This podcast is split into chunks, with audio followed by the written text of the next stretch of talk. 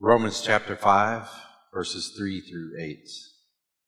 And not only this, but we also exult in our tribulations, knowing that tribulation brings about perseverance, perseverance, proven character, and proven character, hope. And hope does not disappoint because the love of God has been poured out within our hearts through the Holy Spirit who was given to us. For while we were still helpless, at the right time, Christ died for the ungodly. One will hardly die for a righteous man, though perhaps for the good man someone would dare even to die. But God demonstrates his own love toward us, in that while we were still sinners, Christ died for us. May the Lord bless the reading of his word.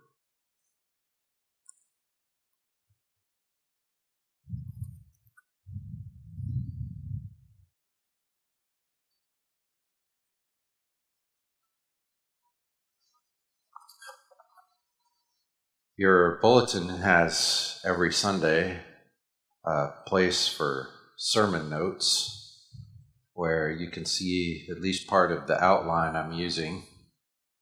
And almost every Sunday, you will see there the title of the sermon and the text of the sermon and a question. And today the question is Do you love Jesus? And, well, there's two questions today. Does Jesus love you?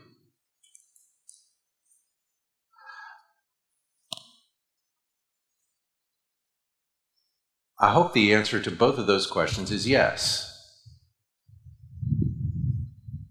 But then I want to ask you another question related to that, which is which of those yes answers are you more confident in? In other words, are you more confident that you love Jesus or that Jesus loves you? Which, which one of those are you more sure of? Maybe you're equally sure, I don't know. And today we're going to talk about our love for Jesus and his love for us. And we're going to see something in John chapter 14 that to me is quite amazing. Because I think we ask the question of God's love. And most of us, if we're Christians at least, most of us would say God's love is unconditional.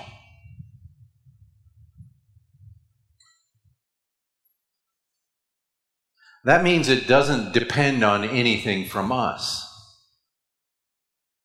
And I think we would also say God's love is perfect. So if I ask you this question, does God already love you as much as possible? What would be your response? Well, I think most of us Christians would say, well, of course he does. Yes. And I would say, well, could God love you any more than he already does? And you have to say, no, he already loves me with the maximum possible love. And I could ask you, well, how do you know? And you could say, well, Jesus died on the cross for my sins. What could be a greater expression of love than that? And then we're going to see something very, very interesting in this text. The words of Jesus, remember, we're going to see today. So I want to start just by reading it, and maybe you'll spot it while I read it, what I'm talking about.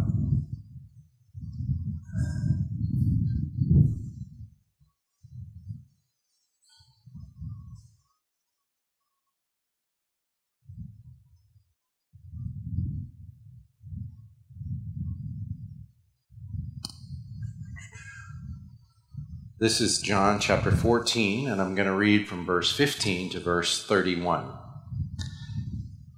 If you love me, you will keep my commandments, And I will ask the Father, and he will give you another helper to be with you forever, even the Spirit of truth, whom the world cannot receive because it neither sees him nor knows him.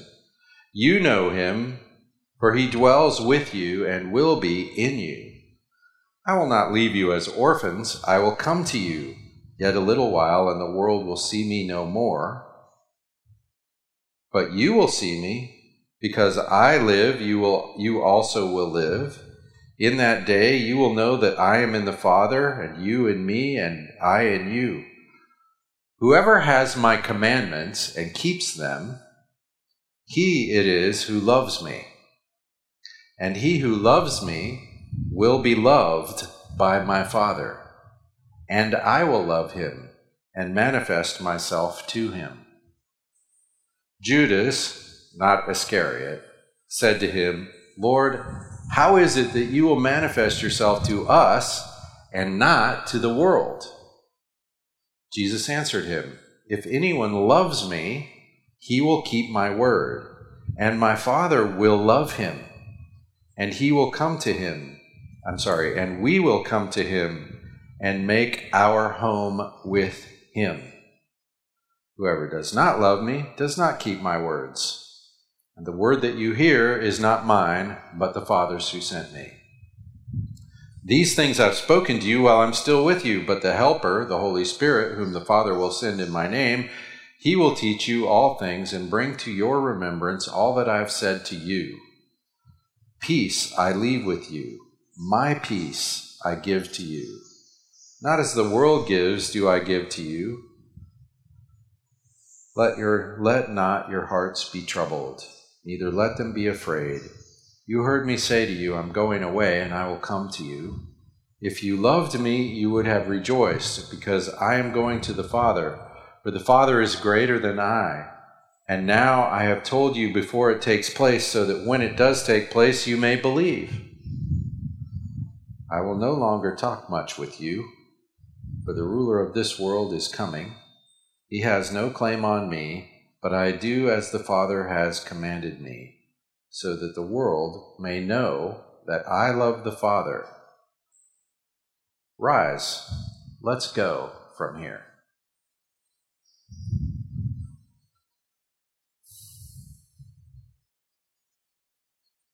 In this text, Jesus says kind of the same thing three times.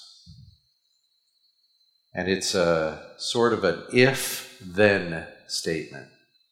If you do this, then I or God will do this. Well, except in between there's a if this, then you will this. So, sorry. If you love me, he says in verse 15, if you love me, you will keep my commandments. If you love me, you will keep my commandments. Then in verse 21, he says kind of the same thing. Whoever has my commandments and keeps them, he's the one who loves me.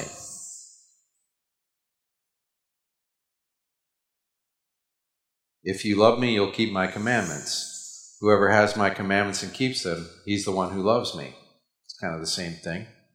Then in verse 23, he says something almost the exact same thing again. If anyone loves me, he will keep my word. If anyone loves me, he will keep my word. So I think what you're hearing here is people who love Jesus follow Jesus. Do what he wants done keep his commandments. And we've talked already a lot about what are those commandments. And we've seen that in this context, the, the thing he cited as the new commandment, a new commandment I give to you, is that you love one another as I have loved you. And we could go read uh, another spot where someone came to Jesus and said, What's the most important commandment? And Jesus said, You shall love the Lord your God with all your heart, with all your mind, with all your strength. Oh, I left out one. your soul. Heart, soul, mind, and strength.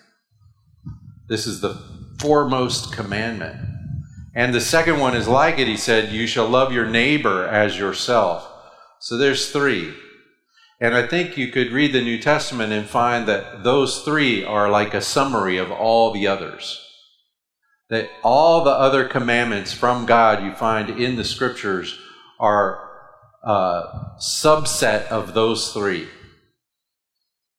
There's commandments about loving God, there's commandments about loving your neighbor, and there's commandments about loving your brother in the body of Christ.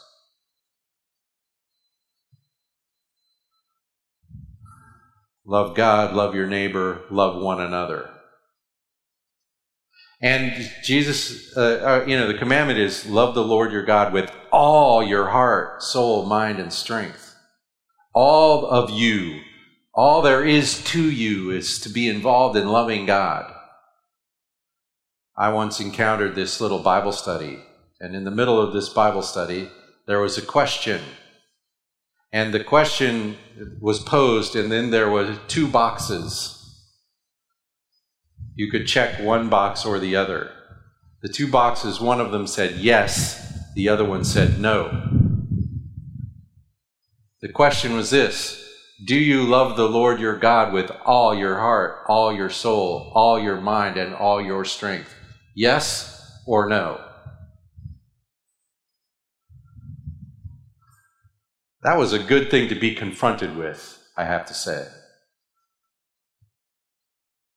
And it makes you notice that that's something we aspire to, not something we've already arrived at. You could do the same thing with the other two commandments. Do you love your neighbor as well as you love yourself? Uh, I doubt it. You don't even know how well you love yourself. Nobody has to come along and remind you to take care of yourself, even if you're not that good at it. Do you love the other disciples the way Christ has loved you? Ugh. Well, those are the commandments. And Jesus says, Look, if you love me, you'll keep my commandments. Oh, I'm noticing something about that. It's kind of like saying, if you love me, you'll love me. Because the first commandment is about that, right? The first commandment is to love God, and the command and what Jesus says here is if you love God, you'll love God. And we want to say, well, uh, how is that saying anything? What does he mean?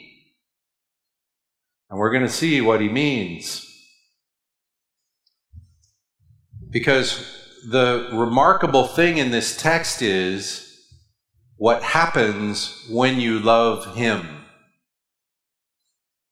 He says, If you love me, well, the first thing that happens is you become loving, you keep His commandments. And of course, if you love Him, you've already become loving. I wonder how that happened. You'll become loving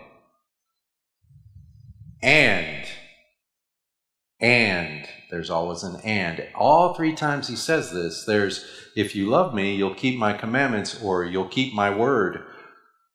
And I will. God will. So, how does, what is God's response to our love for Jesus? Well, one of these we've already looked at for a couple of weeks already. So, one of these, Jesus says, I will ask the Father, and he will send another paraclete. If you love him, he will ask the Father, and he will send another paraclete, and he, he will be in you. I will come to you. How does Jesus come to us? In the Spirit, the paraclete. The Spirit, he sends the Spirit, and in the Spirit, a Spirit's arrival, Christ comes. And he says, You will see me, you will live, you will know that I am in the Father, you are in me, and I am in you. And then he says, Again, whoever has my commandments and keeps them, he's the one who loves me. Now listen to this. And he who loves me will be loved by my Father.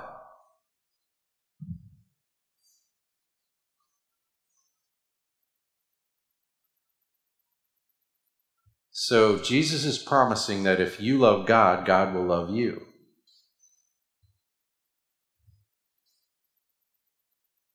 Just think for a second. Doesn't God already love you? And isn't his love unconditional, meaning it doesn't depend on anything from you? And isn't it already as much as possible? The answer to all of those questions is yes. yes, God already loves you. How do you know?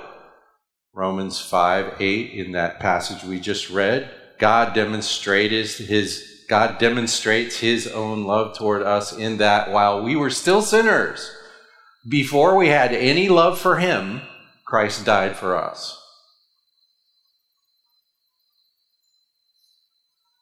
Here's the thing Jesus says, If you love me, you'll love me. And I think, oh, duh, if I love you, I already love you. Uh uh-uh. uh If you love me, you will come to love me. Because here's what will happen you will be loved by my Father and by me. And I, he says, who, he who loves me will be loved by my Father, and I will love him, and I will manifest myself to him. So God's eternal, unconditional, absolute love for you is also responsive love. Well, that's hard to figure, but that's what this says. What it says is, yeah, God already loved you with all the love there is to love with. And when you return that, he returns it again and more. Except it can't be more, it's already as much, but it's more. It's again, it's another, it's another. How? The manifestation of the person of Jesus to you is how. Or the sending of the Spirit of God to abide in you is how. You know, the Spirit of God already abides in you if you've trusted in Christ. And yet we're instructed as those in whom the Spirit abides to be filled with the Spirit. I think, well, aren't you already filled with the Spirit? I have to say yes. But can you be filled with the Spirit? I have to say yes. It's yes and. God already loves you as much as He possibly can. And when you express your love for Him in return, He will express His love for you in return. It, do, it doesn't get any bigger, but you see it again. And He sees too, you seeing it. Jesus says, I will manifest myself to you. You will catch a fresh, deeper, newer, better vision of who is Jesus Christ and the love of God will become fresh and real to you again. It can't be any larger,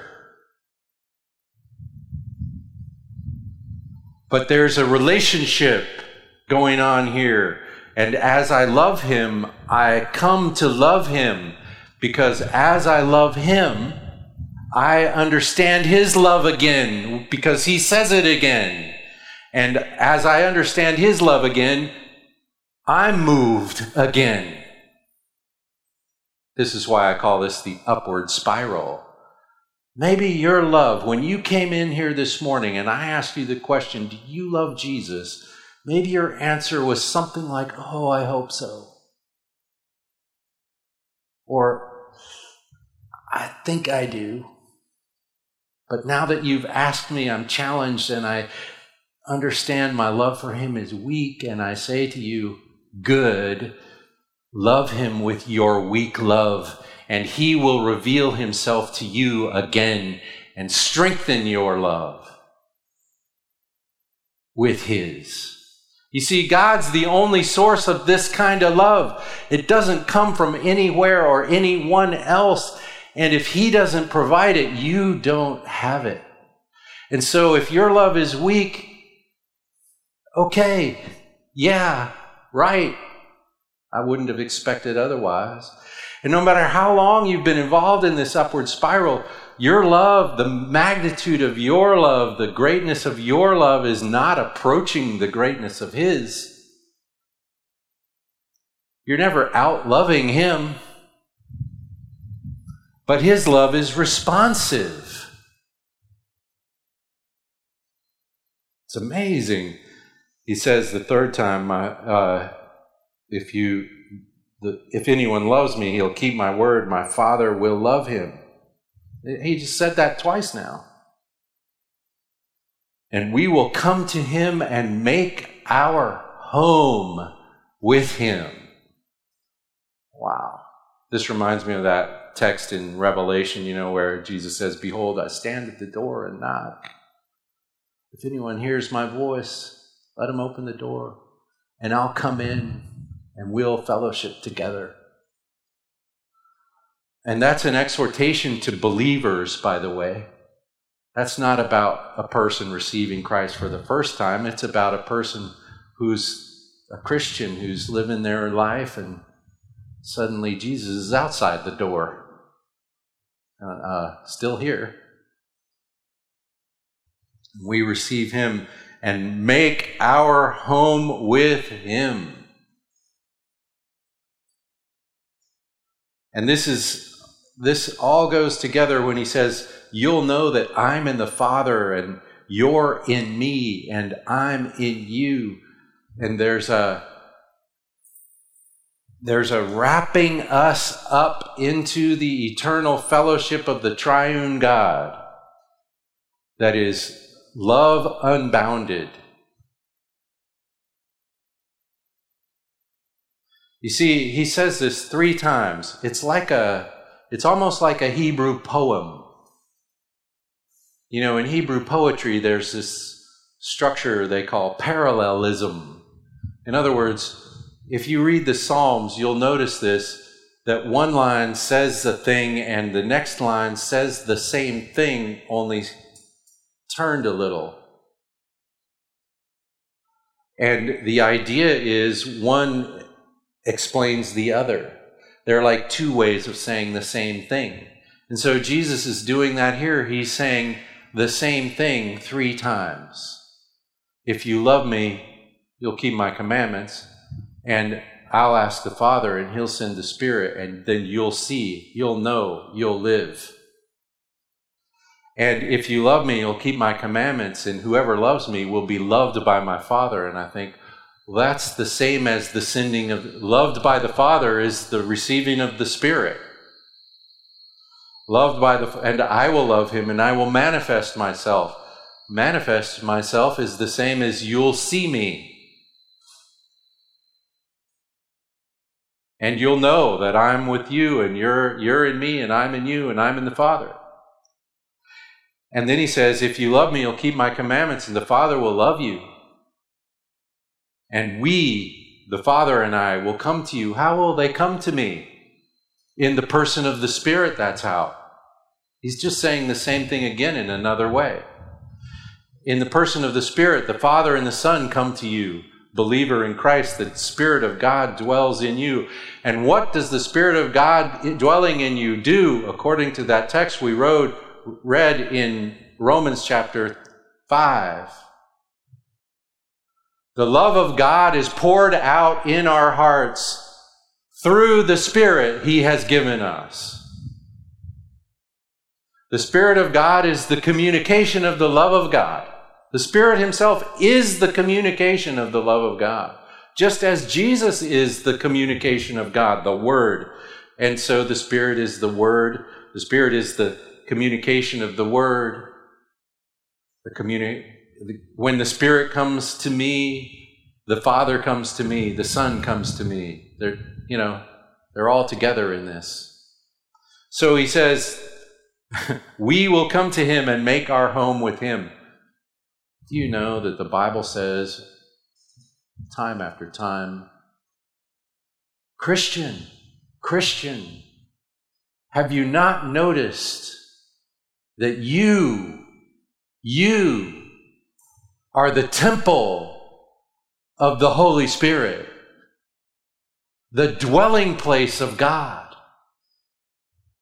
That God Himself has come to reside in you.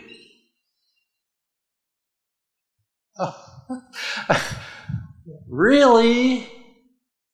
You know, sometimes that doesn't feel like anything, but it's still true.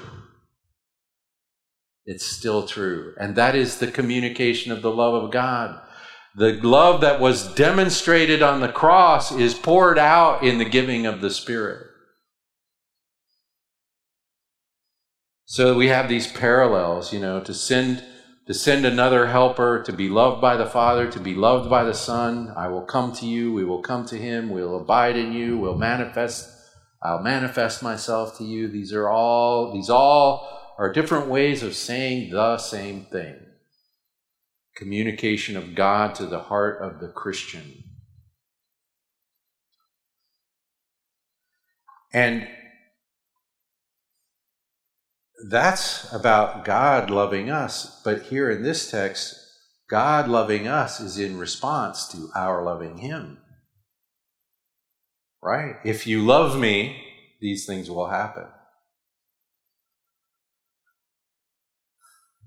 And we'll be in this upward spiral where we love him, he loves us, we love him, he loves us, we love him, he loves us, we love him. And spinning off of this is we love other people, we love other people, we love other people. We keep his commandments. It's an upward spiral. We love him, he loves us, we love him, he loves us. We are experiencing more and more in this present life the love of God operating on our souls. And the love of God operating on our souls generates the love of God operating from us to others. And so I would tell you look, if you're having trouble obeying Christ, keeping his commandments, if you're not that loving of a person toward other people, you should focus on loving God. Because it's in loving God that you grow in love. And then you have a problem. What if you don't love God that much?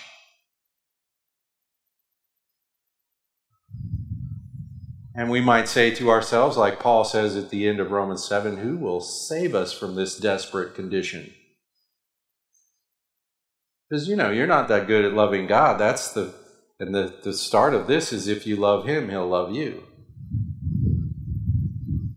But that's not actually the start of this, is it? We all know this because we've read it in the text of Scripture in this passage in 1 John chapter 4 Beloved, let us love one another, for love is from God. And everyone who loves is born of God and knows God. In other words, what made you loving to, to begin with is you were born of God and you know God, and that love comes from Him first. The one who does not love does not know God, for God is love. So now I want to say, oh, instead of focusing on you loving God, focus on knowing God. For God is love. By this, the love of God was manifested in us, that God has sent his only begotten Son into the world so that we might live through him. And this is love, not that we loved God, but that he loved us and sent his Son to be the propitiation, the satisfaction for our sins. Beloved, if God so loved us, we also ought to love one another. No one has seen God at any time. If we love one another, God abides in us. That's another way of saying just what Jesus said if you love me, you'll keep my commandments and we'll abide in you. His love is perfected in us if we love one another. His, whose love is perfected? Oh, His love is perfected in us if we love one another. In other words, His love has gotten to the place where it is aimed. When the love I have from Him, I express to another person. That's what perfected means. It doesn't mean it's grown to be the perfect thing of it, what it is. It was already that. No, it means it's completed its mission in me when I express it to someone else. God loves me because God loves me, and also God loves me so that I will love you. And so his love completes when it's shown. By this we know that we abide in him and he in us. That's make our home. We will make our home. Because he has given us of the Spirit. And then, if I skip a few verses, I come to that famous verse that says this We love because he first loved us. So we've noticed the spiral, you know, if I love him, he'll love me. So then I'll love him. So he'll love me. Then I'll love him. Then, and I am growing in my experience of the love of God. And the spin off of that is I keep his commandments. I love you. I love one another. I love my neighbor as myself. I love him and he loves me. And I love him and he loves me. And we grow and grow in this. But where did it begin? Who loved who first? Well, it's right here. He loved me first. So he's, he's the one who starts this engine. He loved me, so I love him, so he loves me, so I love him, so he loves me, so I loved him. And as I love him, I also love you. Because I can't love him and not love you. You've read the book of First John, maybe. You know how it keeps saying that. You you can't go around saying you love God and not love your brother. You, if you say you love God and you don't love your brother, well, we don't believe you. Because the love of God generates the love of your brother.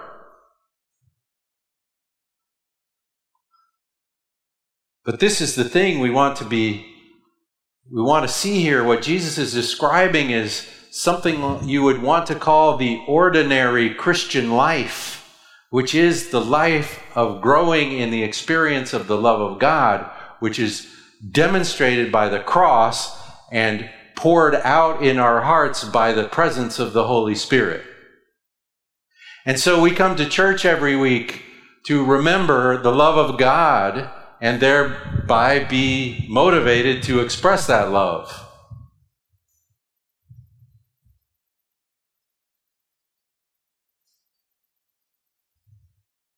In Ephesians chapter 3, Paul tells the Ephesians, tells the church, his desperate prayer for the church. It's like he's saying, Oh, if only, if only. Please, God, if only. Please, God. Here's how he says it For this reason, I bow my knees before the Father, from whom every family in heaven and on earth derives its name, that he would grant you, church. Oh, please, God, that he would grant you according to the riches of his glory to be strengthened with power through his spirit in the inner man so that Christ may dwell in your hearts through faith and you being rooted and grounded in love may be able to comprehend with all the saints might be able to comprehend with all the saints what's the breadth and length and height and depth to know the love,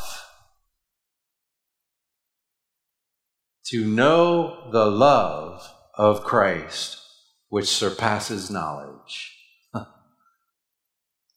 It's like Paul is saying, Please, please, God, may the Spirit work in the church, in the body of Christ, in the life of each Christian Please, God, may the Spirit empower them, strengthen them with power so that they may be able to get it about the love of Christ. You see, the love of Christ is too much for you. You are too weak to get it. If the Spirit of God doesn't activate your heart to see it again and more. And that's what Jesus is talking about. When whatever weak thing of love you've got, when you express it in love toward others, God responds and you will see it more and more clearly. And you will be inspired and moved to express it again and more. And Paul is praying for all the church that this is the work of the Holy Spirit, for you to see the love of Christ. And that means imparting you with power. I think, well, why would it take power to grasp love? But it does. Because the love of God is too much for you. Too big, too strong, too grand. If if he showed you the whole thing, you'd just die. You couldn't take it. It's demonstrated on the cross. How far does that go? You have no idea. And the more you see it, the more you have it, and the more you show it. And that is the point. You see, the love of Christ is the prize the prize, not a prize. If you are caught up into the eternal fellowship of the living God, that is it. That's not for some other thing, that's the thing. And so he says, Paul in Philippians, he says, You know, I used to, to call myself a righteous person. I was a great righteous person. You should have seen me. I was more righteous than anyone. I was the Pharisee of the Pharisees. I obeyed all the commandments of God. No one ever questioned my righteous obedience to the law of God. Good grief. That must have been really tiresome. And not just for Paul, but for everyone around him. Ever been around a righteous person? They're like the most annoying people in the world.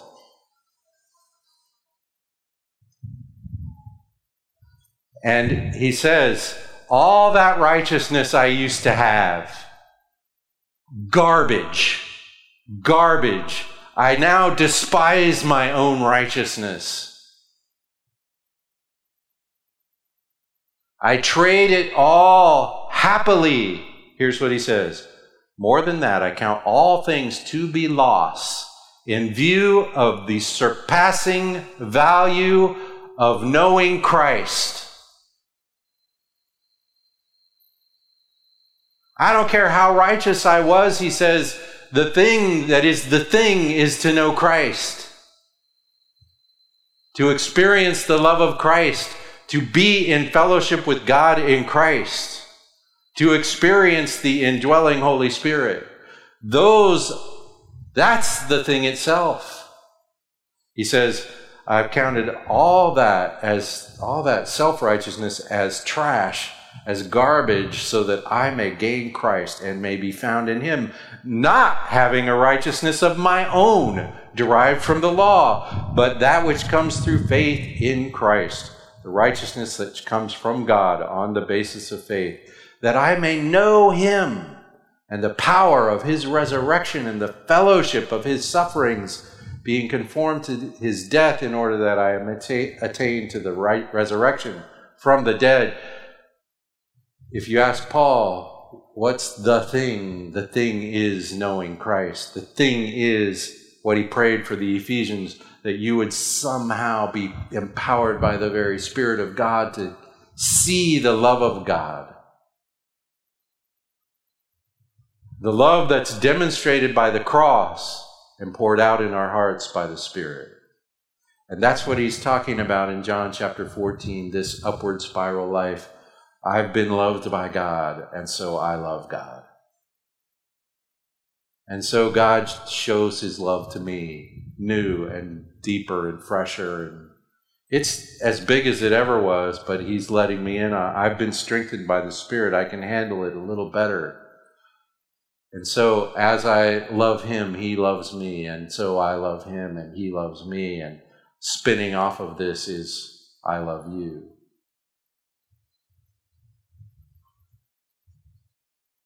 This is actual life. We get distracted by other things. This is the thing. What, what would it be if, you know, we kept his commandments? Other than things would be right. There's a, a concrete There's a, there's a making of righteousness in human society in this process. It's the side effect, but it's the design of God. If He loves me, that's me being remade in the likeness of God. And if in that I love you, that's me bearing the image of God. Oh, that's the plan from the beginning. That's me becoming a full on human being again, a repaired, restored, reconciled human being. According to God's original plan, let us make man in our likeness according to our image. To be like him and so to show who he is. And that's what Jesus is here for. That's why he's giving this talk and he's saying, Look, disciples, I'm going away, but I'm spending the Spirit. And even now in the church today, these things are all true. And so we come together. We come to the table of communion. What's that about? That's the communication of the love of Christ demonstrated on the cross. Do this in remembrance of me. That's what it's about entirely. I don't come to this with a ticket that lets me in. I come to this with all my nonsense. I don't know about you, I got plenty of nonsense. I'm a righteousness idiot. And I'm not joking. I'm not good at loving you yet. I can tell I need to be much better. And I don't come having arrived, I come to receive. I come to receive. That's why we have a table with the body and the blood of Christ represented by these elements. We come and we receive it. And he doesn't say, ah, I don't know about you. He says, If anyone comes to me, I'll never turn him down. And so when we come to the table, as a believer in Jesus Christ, I come to the table and it's like, right, yes, right, right. He loves me. He loves me. He gave himself for me. That's what I need. Yes, Thank you. Yes. And I receive God's forgiveness and God's justification. And the price is zero. Because the price was the life of his son. So I invite you, if you uh, put your faith in him, remind yourself, receive these, these reminders and say, Yes, yes, yes, that's for me. That's for me. This, I mean, eating this and drinking this doesn't save you. Jesus saves you. Eating this and drinking this is just you going, oh, yeah, Jesus saved me. Right. I've got to keep that in mind. Isn't it interesting that God, the Lord Jesus, put at the heart of a Christian worship service this most simple reminder?